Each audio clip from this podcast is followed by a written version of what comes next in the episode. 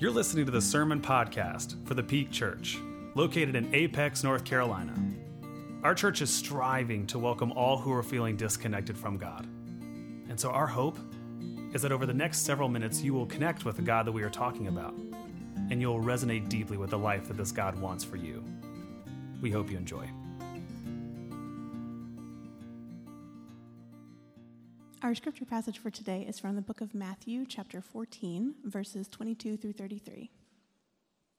Right then, Jesus made the disciples get into the boat and go ahead to the other side of the lake while he dismissed the crowds.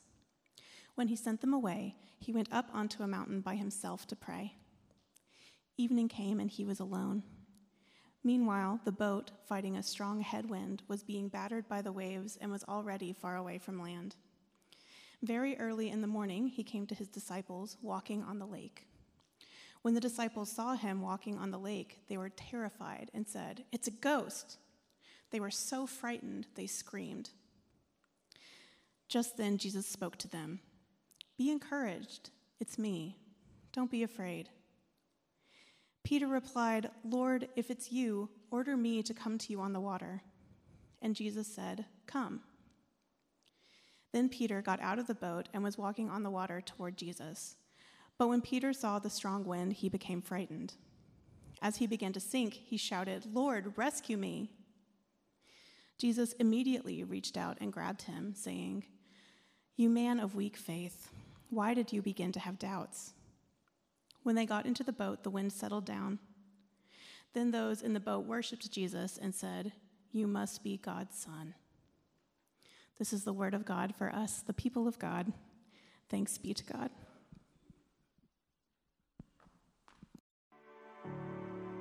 Our spiritual journey will take us many places. At times, it will transcend your imagination. Other times, you will feel like you made a wrong turn. What do we do during those times of doubt? Those times of disbelief? What do we do when faith falters?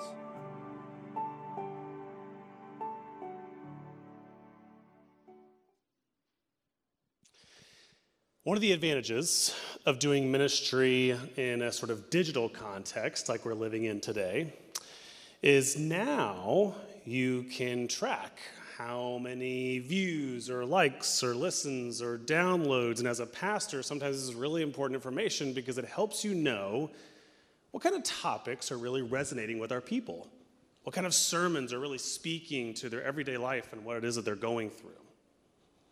And do you want to guess what the most popular, the most listened to sermon of 2019 was? It was on doubt. It was the very first sermon, in fact, I ever gave on the topic of doubt. It was the first time in a sermon I actually shared about my own encounters with doubt and how, even as a pastor, it is normal, I would argue, even healthy, to go through moments and periods whereby you question what it is that you believe. And so I got to thinking for weeks after that. I remember just thinking, why? Like, why was that sermon? Like, I don't know. I feel like I put some other good ones out there that year. Like, why was that the one that everyone seemed to be gravitating toward? And the best reasons I could come up with were twofold. Number one, I think this is something that everybody experiences. I think no matter how faithful you think you are, no matter how strong or rooted or grounded you feel like your faith is, it is inevitable that you will go through seasons whereby you'll question and wrestle with what you were taught to believe. And number two, I think the other reason why this was such a popular sermon was because that, sadly, so few churches are willing to talk about it. So few churches are willing to make space for not just the possibility, but the likelihood you will go through doubt at some point in your journey with Jesus. Which, in many regards, is sad it's sad because when I think about my own experience and I think about my own life and I think about the own, my own journey that I've taken to get where I am today, it is definitely by far the seasons of faith the, uh, where I've struggled, where I've questioned, where I've had to really lean in and dig deep. Those have been the seasons where I've grown the most, matured the most. There have been the seasons that have changed me the most. And so, building off of that reality and leaning into that reality today, this Lenten season that we're moving into starting this uh, week, uh, is a new series that we're starting here at the Peak called When Faith Falters. Over the course of these next several weeks, we're going to explore all different types of doubt, all different sort of episodes and uh, sort of versions of spiritual doubt that you will encounter at one point in your spiritual journey. And we're not going to make these up. Uh, we're not going to sort of uh, pick examples out of thin air. We're going to use examples from Scripture. We're going to point to actually episodes and characters and moments in the Bible where these folks questioned and wrestled. These are our spiritual heroes, the people who are supposed to have it all together, the people who cl- most closely followed uh, next to Jesus. Even they encountered doubt at one point or another. Take, for example, the, uh, the particular character, the particular person we're going to dive into today Jesus' right hand man, the disciple, the apostle, Mr. Peter. Let's jump in. If you have your Bibles with you and you want to follow along today, we're going to be camped out in the book of Matthew, chapter 14. And so if you're watching this online and want to feel free to hit pause and grab a Bible, you can do so. Uh, if you've spent any time in church before, you've heard this story. So if you were in Bibles, if you were in uh, Sunday school as a kid, or if you went to VBS as a kid, you heard this story the miraculous, the beautiful, the powerful story of where Jesus walks on water. But before we get to the story at hand, I actually think this is a very, very classic, this is a classic example of where it's really important you understand the details in the lead up. Did you catch that how our scripture started for today was with these words, right then? Another translation says, therefore, which uh, my grandfather, who was a preacher, uh, he's the first person that taught me this that whenever you see therefore, you got to see what it's there for. And that's actually what he sounded like. And so, um, you see moments like this, you have these little uh, very key words to kick off a Bible passage. If you're studying scripture on your own, this is a clue. You need to back up. You need to back up and see what immediately preceded this story in question because it seems like whatever happened is going to bear some meaning and some weight on the story we're trying to study. So let's do that. When you back up uh, and you actually sort of what, what is the context, what's actually happening leading up to this moment out on the lake, you find this is the moment where Jesus feeds the 5,000. This is the moment where they're gathered in this wilderness place, and Jesus is teaching. He's been preaching all day. They kind of lose track of time. It gets late. They need to feed these folks. Jesus performs one of his many miracles in the book of Matthew, and he feeds 5,000 men, which include the women and the children. This could have been as many as 10,000 folks on that hillside that day. And so it's this moment where the disciples, too, these followers of Jesus, too, are really starting to come to terms with the fact that this guy's different. He's different. He has powers, abilities. He has things he, that are sort of at his fingertips that we have never, ever seen before. It was a pivotal before and after sort of moment. And so now, hold all that and go to our story that we're talking about today. So, again, in a very similar fashion, Jesus does yet another mind blowing thing. They're sort of out in the middle of this lake. There's a storm uh, sort of coming in. They're freaking out a little bit. They look out, and what do they see? The same guy that just fed 5,000 folks is now walking on the daggone water. And so their, their minds are blown. And Peter, in particular, his mind is blown. He's feeling it, he's vibing. And so he sees what's happening out there, and he goes, I want in on this. I want in on this. Here we go. Let's do this thing. And so, in a moment of great faith, what does Peter do? He says, uh, Lord, call me out onto the water. Call me out so that I can walk out to you.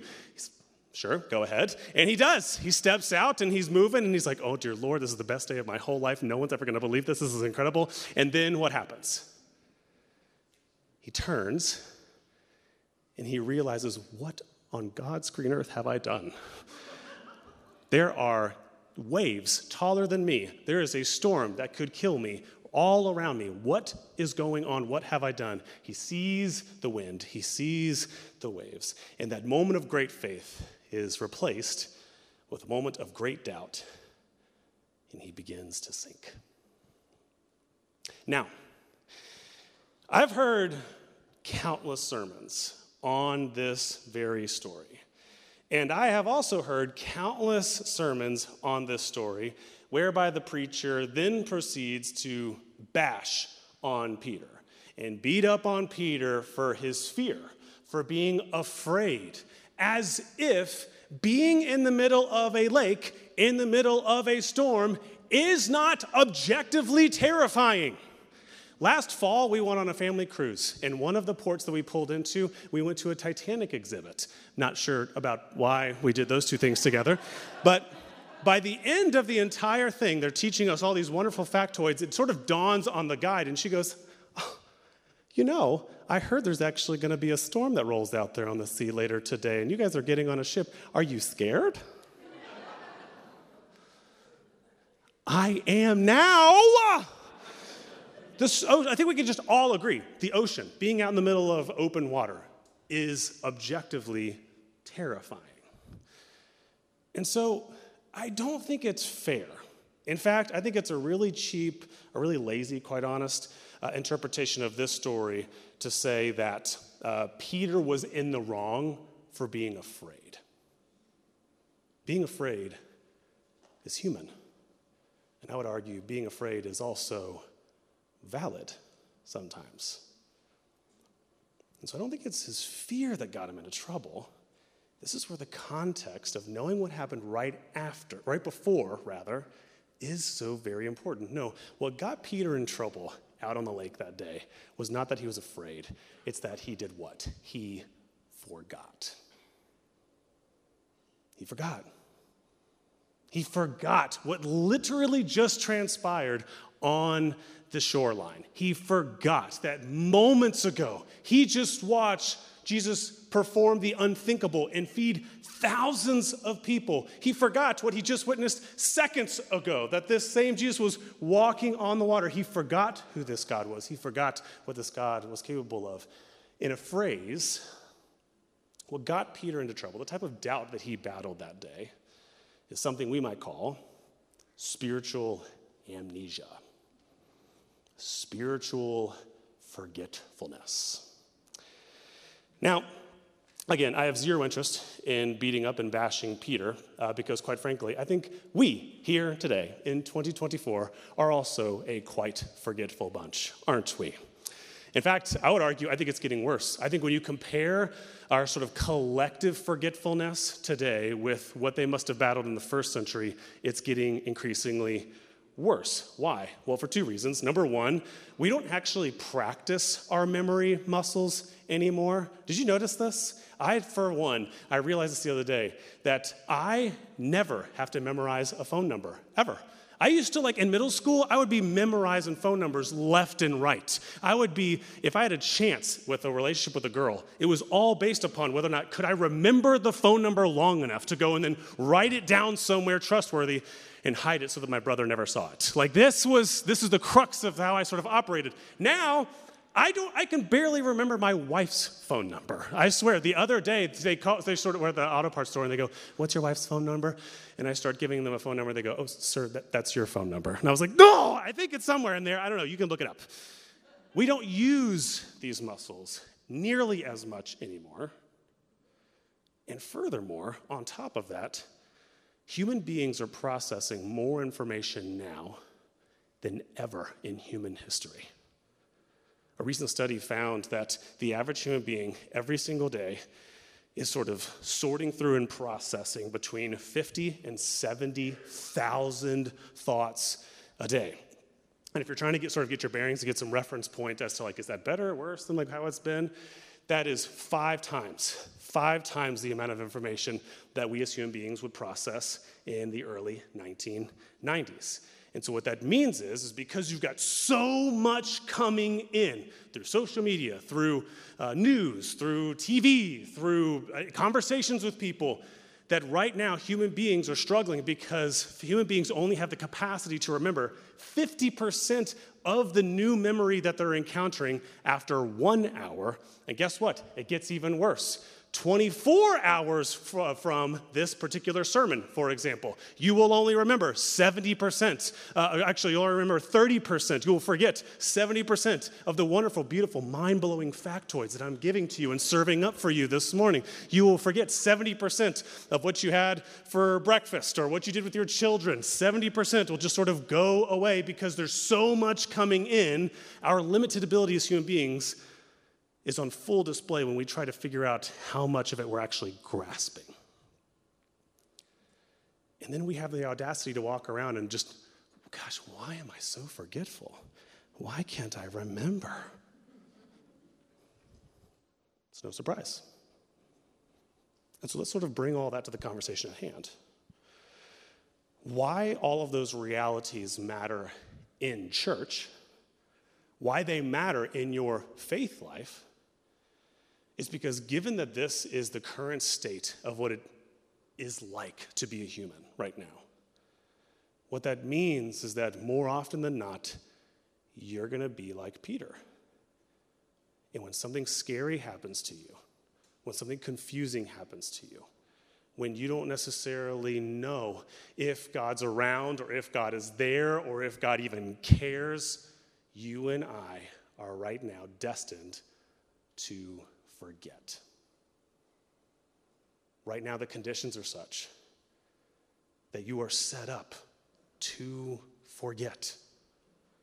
And if you can't remember God, then doubt is inevitable if you can't remember the times where God showed up for you as a kid, or God showed up and taught you things uh, a couple of years ago uh, during that Bible study, if you can't remember these moments, you can't bring to mind all these moments where God showed up for you, God showed you stuff, God spoke to you, if you can't bring them to mind, doubt is inevitable. Doubt is the conclusion that you just sort of automatically reach. Well, uh, I'm going through some, I, I feel like I'm financially, we're in a really precarious situation, or my job is in jeopardy right now, or my relationships are on the rocks well, God must not be here, and God must not care, and God must not even exist. God must not even be even around. I can't even remember the last time, God, you actually cared about me or showed up for me. This now becomes the inevitable impulse, our go to impulse, whenever we suffer or struggle. And so the question, I think, to ask especially for those of us who maybe you came into this Lenten season and maybe doubt is very real for you right now. Maybe you're in a season where you got way more questions than you have answers. You're doing way more questioning than you're sort of demonstrating devotion or love and affection. And my question for you is, is the, are the things in your mind telling you that God's not there, God's not around, God doesn't care, God's not showing up? Are those voices true? Or rather, are they symptomatic of the fact that you and I just don't have the ability to recall those instances anymore like we used to? Wouldn't it be great? Wouldn't it be great if just on demand we could retrieve those memories?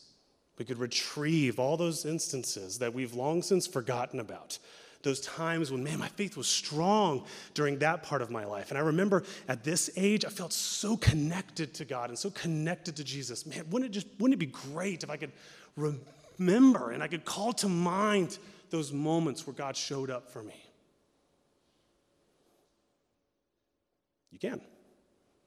The good news, you came here for good news, right? You come to church for good news, right? The good news is that you and I can. In fact, I read this study uh, earlier this week uh, by the Harvard Medical Journal uh, that said that there's actually things that you and I can do to retrieve really important memories from our past and bring them back to our present mind. Which, by the way, if you are new here to our church, uh, this is how we talk about faith and science. Here at this church, this is the way in which we talk about these two subjects. They are not uh, opposition, they're not in conflict with one another, they're not on opposing teams with one another. Rather, we believe that faith and science on their best day, faith and medicine uh, on their best day, they dance together. They mutually enhance our ability to understand and to know together. I like to say this I like to say that science tells you the how, and why the faith community matters is because we come along and tell you about the who and the why, right? And so uh, a brief aside, now I come back. And so, uh, Harvard Medical uh, Journal came out with this uh, study. And so, what I want to do is, uh, I'm not going to go through all the recommendations. You can Google it, you can find it on your own, all the different practices that they recommend to you if you're sitting there like, yeah, I, i am spiritually forgetful. I'm just like also normally forgetful. And so, I might need some of these. And so, you can go read it on your own time. Uh, but what I did was, I pulled the top three, the top three that I believe also have a strong spiritual equivalent, have a strong spiritual equivalent that we see in Scripture. We we see practices in Scripture sort of embodying that same practice. The first one is this. The first thing the Harvard Medical Journal said is that if you want to retrieve memories from your past, the first thing you need to engage, the first sense you need to engage, is your sense of sight. And so they recommend that if you're trying to retrieve old memories that you've long since forgotten about, if you're trying to bring to mind uh, things that have just sort of evaporated from your immediate memory, Look at old photographs. Look at old pictures of you at a particular season of life or a particular place that you used to live.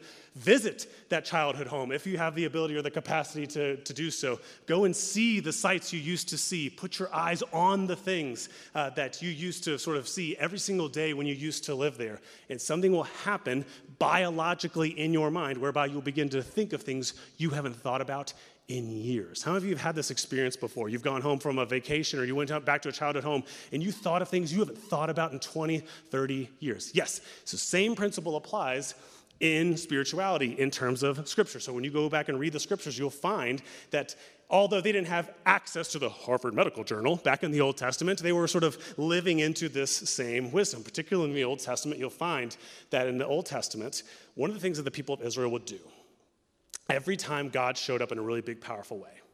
So God delivered them from slavery in Egypt, or God led them across the Jordan River into the promised land. The very first thing they would do is they would build these little sort of makeshift statue of rocks, and they would use these rocks called Ebenezer stones. And so Ebenezer uh, means stone of my help. So my helper. It's meant to signify the one who helped me, who came to my aid when I desperately needed him the most. And they did this on purpose so that when they left and then when they came back and they saw the statue again, it would flood their memory of God's faithfulness. It would flood their memory of how God showed up for them when they didn't see or think there was even a possibility of God rescuing them. And so the question for you is what might you, in seasons of doubt, in seasons where you've really questioned and struggled to believe God's care, God cares about you, God's there for you, what might you need to see? What location might you need to visit to be reminded of God's incredible power and care and love for you? I got to thinking about my own life, and I immediately thought of two different places. The first of which is the prayer chapel on Indiana Wesleyan University's campus. This is where I went to college. I went to college in Marion, Indiana, uh, which is brutally cold at the current moment. And so, this was a couple of years ago. I took a picture uh, when I was there for an alumni event. And this place will always be what uh, some authors call a thin space. Every time I'm in it, I'm reminded of the times where I went to God in my desperation, I went to God in my agony, I went to God in my doubt and cried out, and I felt God draw near to me. So every time I'm back there, I'm reminded of those times where God showed up for me. I can't always go to Indiana, and so God provided me yet another place. Uh, this is actually a tree at Sugg Farm. Sugg Farm is about a mile, mile and a half from where we currently live, and so I go uh, for runs around there all the time. And especially during the pandemic, uh, I found that there were moments where I was so scared and I was so unsure of the future, and I didn't know what was going to happen to this church or to me or to the world. And I stumbled out to this church one day and I felt the incredible presence of God. I felt a peace that I hadn't felt in a really, really long time. And so now, when I go through seasons of doubt, when I go through seasons of questioning and struggle, I try to find these places, these places that have been carved out, it feels like just for me, to be reminded of God's goodness. The second uh, sense that we need to engage if we want to be reminded of these things is not just the sense of sight, it's a sense of smell. Or hearing, sorry, I'm going to come to smell. Dad, come on, I ruined my third one. Okay, pretend you didn't hear that. Pretend you didn't hear that. Pretend you hear that. When I say smell in a moment, just go, oh my gosh, profound. Okay, so the second one, the Harvard Medical Journal uh, puts forth, it said uh, you got to engage your sense of hearing. You got to engage your sense of hearing old songs, old albums. Uh, maybe there's a particular album or a particular uh, collection of songs or a particular artist that uh, you, you heard, you got turned on to at like a really pivotal time in your life, a very influential, formational time in your life. Or maybe it's a voice recording. It's a voice recording. Go back one more time. Uh, it's a voice recording. Maybe for you, uh, it is listening to uh, an old pastor who was really formational for you. Or maybe it was listening to an old mentor. Maybe you have home video videos of this person speaking. And upon hearing their voice, there's just memories and moments with them uh, that you have long since forgotten. They actually tell folks uh, who are going through grief. grief. Grief counselors will say that if you lost a spouse and you're missing that person, that if you have the ability, if you can listen to their voice, it actually doesn't make it worse. It makes uh, your grief better. It actually heals parts of your grief to hear their voice and be reminded of the memories that you shared with this person.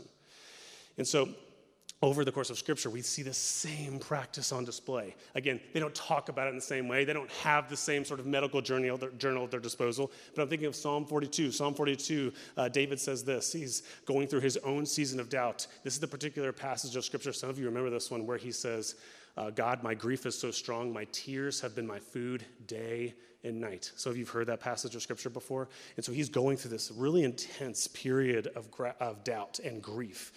But then it shifts. There's a particular part of Psalm 42 whereby David says, But I remember. I remember. I remember when I used to lead your people, O God, into the temple, into worship, and we would sing. We would sing songs of joy and of thanksgiving. And then the whole mood of the psalm changes. David starts saying to himself, oh, Why? I remember. I remember. Why am I so why is my soul so downcast? Why is my spirit so depressed and discouraged within me? God, I remember you showing up for me, and I know you'll do so again.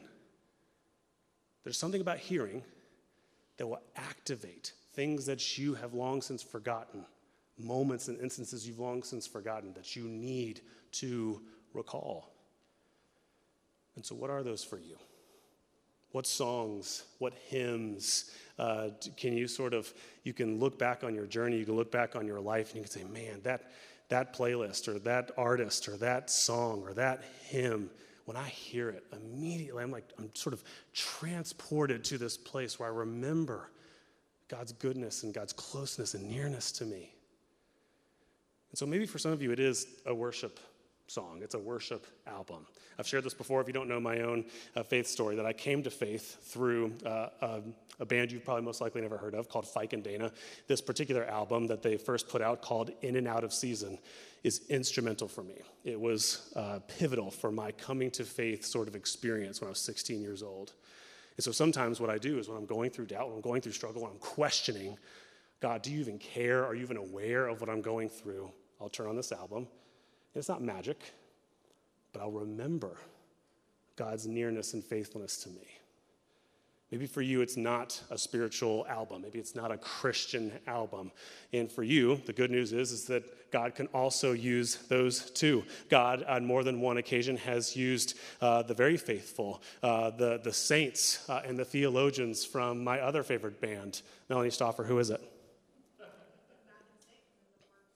Melanie loves them too. It's the band Coldplay. It's the band Coldplay, okay?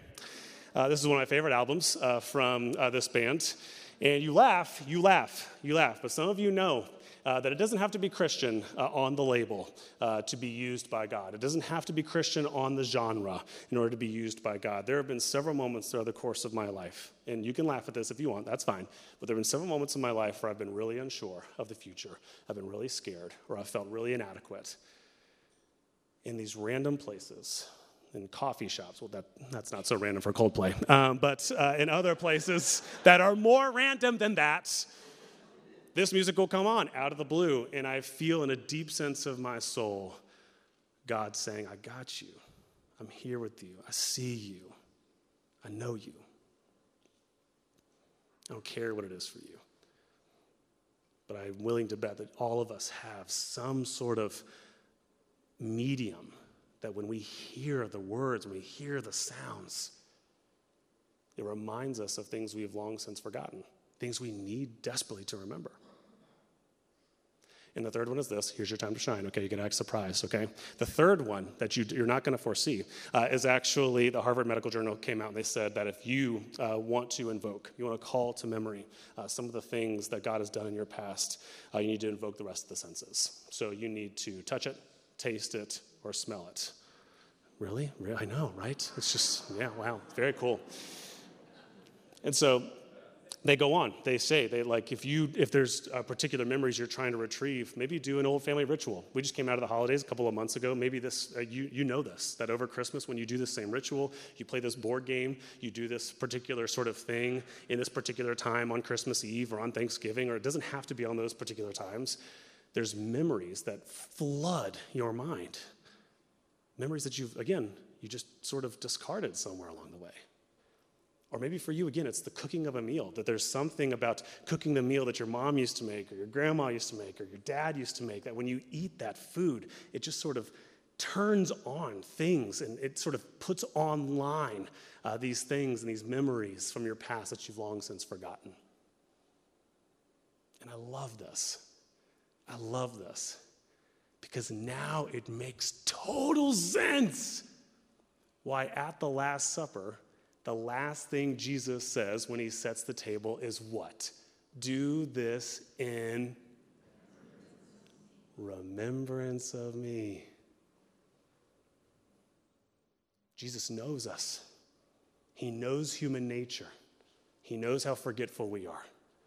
And so he instituted something thousands of years ago that would serve as a tangible reminder of his incredible sacrifice and incredible love and incredible faithfulness to us.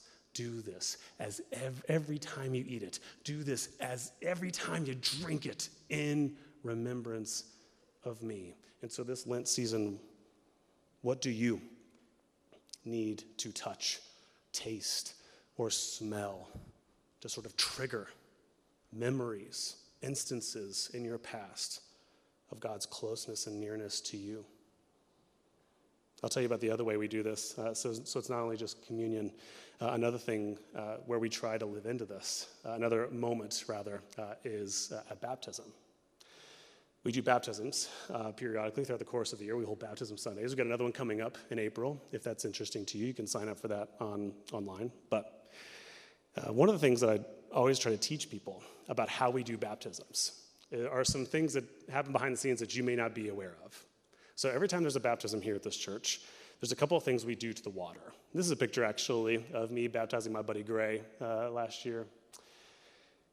The first thing we do uh, is we put a couple of drops of, uh, the, from the Jordan River uh, into the baptismal font so that symbolically the same waters that rushed over the head of Jesus are the same ones that rush over yours and mine.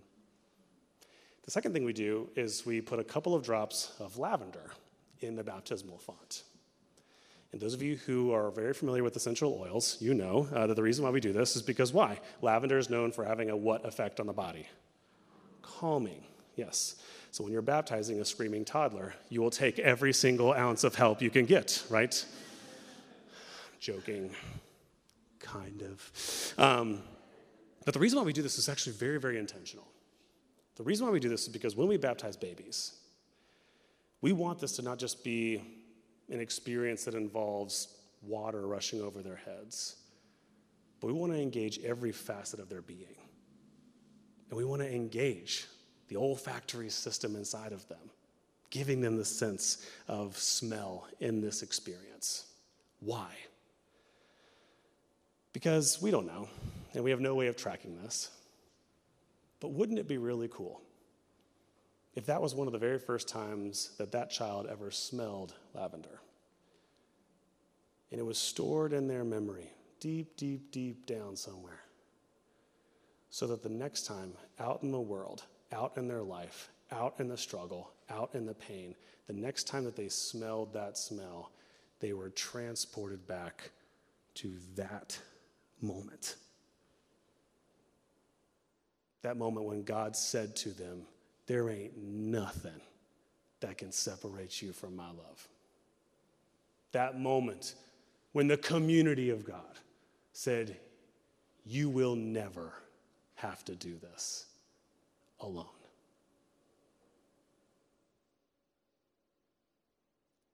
What do you need to touch, smell, or taste this Lent season to be reminded of where God has shown up for you? I'll close here. I hope uh, what you got out of today is how unbelievably important memory is to the spiritual life. In fact, uh, if you back and read scripture, you'll begin to see how often this word remember shows up. In fact, in Deuteronomy chapter 8, remember is a command. Remember what your Lord God has done for you. It's almost as if in that moment, uh, what the author is doing is instituting remembrance as a spiritual discipline. It's a spiritual discipline you should be doing just as often as you pray, just as often as you worship, just as often as you read scripture and do devotions. Remembrance is an active, not a passive, an active part of our spiritual lives, or at least it should be.